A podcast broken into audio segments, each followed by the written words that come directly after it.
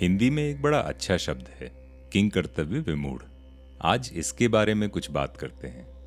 King कर्तव्य विमूढ़ का अर्थ होता है, दुविधा की स्थिति। जब समझ में ना आए कि ये करें या वो करें करें या ना करें।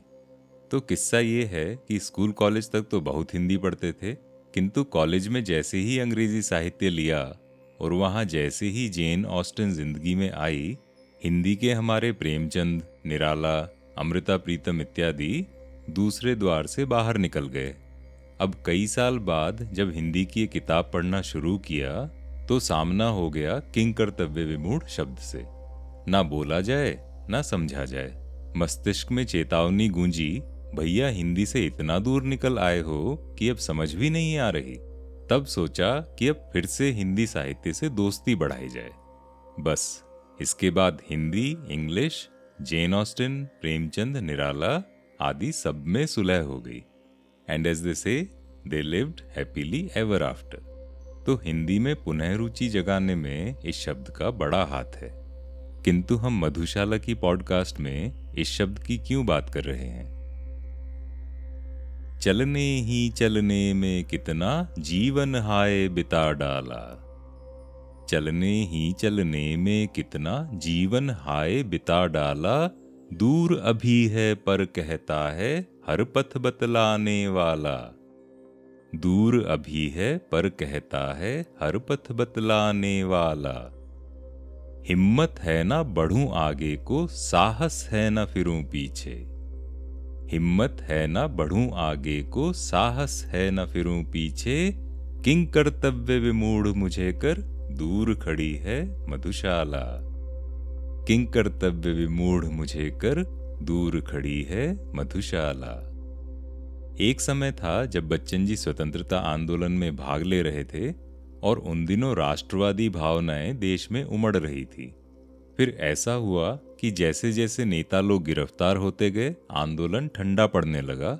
फिर समझौते शुरू हुए और असफल होने पर दमन शुरू हो गया। समझौते के साथ ही जनता का संपर्क आंदोलन से कम होने लगा और लगभग छूट ही गया। अक्सर ऐसा होता है कि जब समूह बिखरता है तो व्यक्ति अपने आप को अकेला पाता है। अब ना सभा है, ना जुलूस है, बारात तो चली गई अपनी अपनी फ़िक्र करो।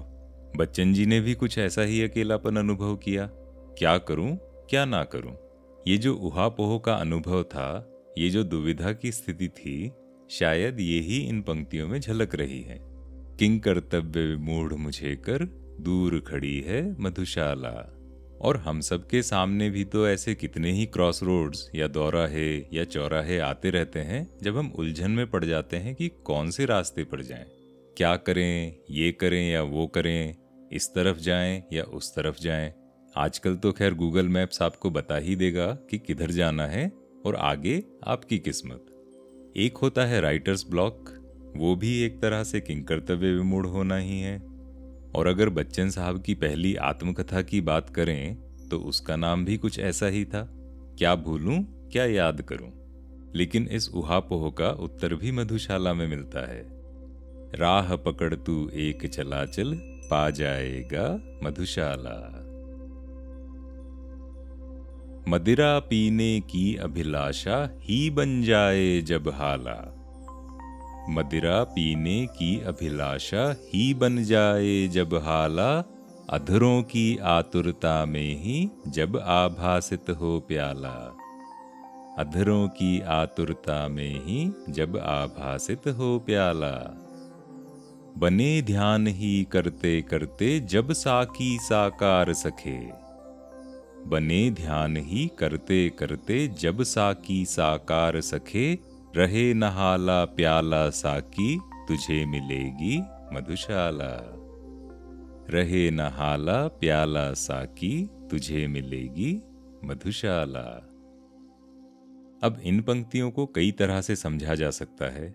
एक तो ये कि कुछ पाने की इच्छा, अभिलाषा इतनी तीव्र हो मन में इतनी आग हो कि वो खुद ही अपना ईंधन बन जाए।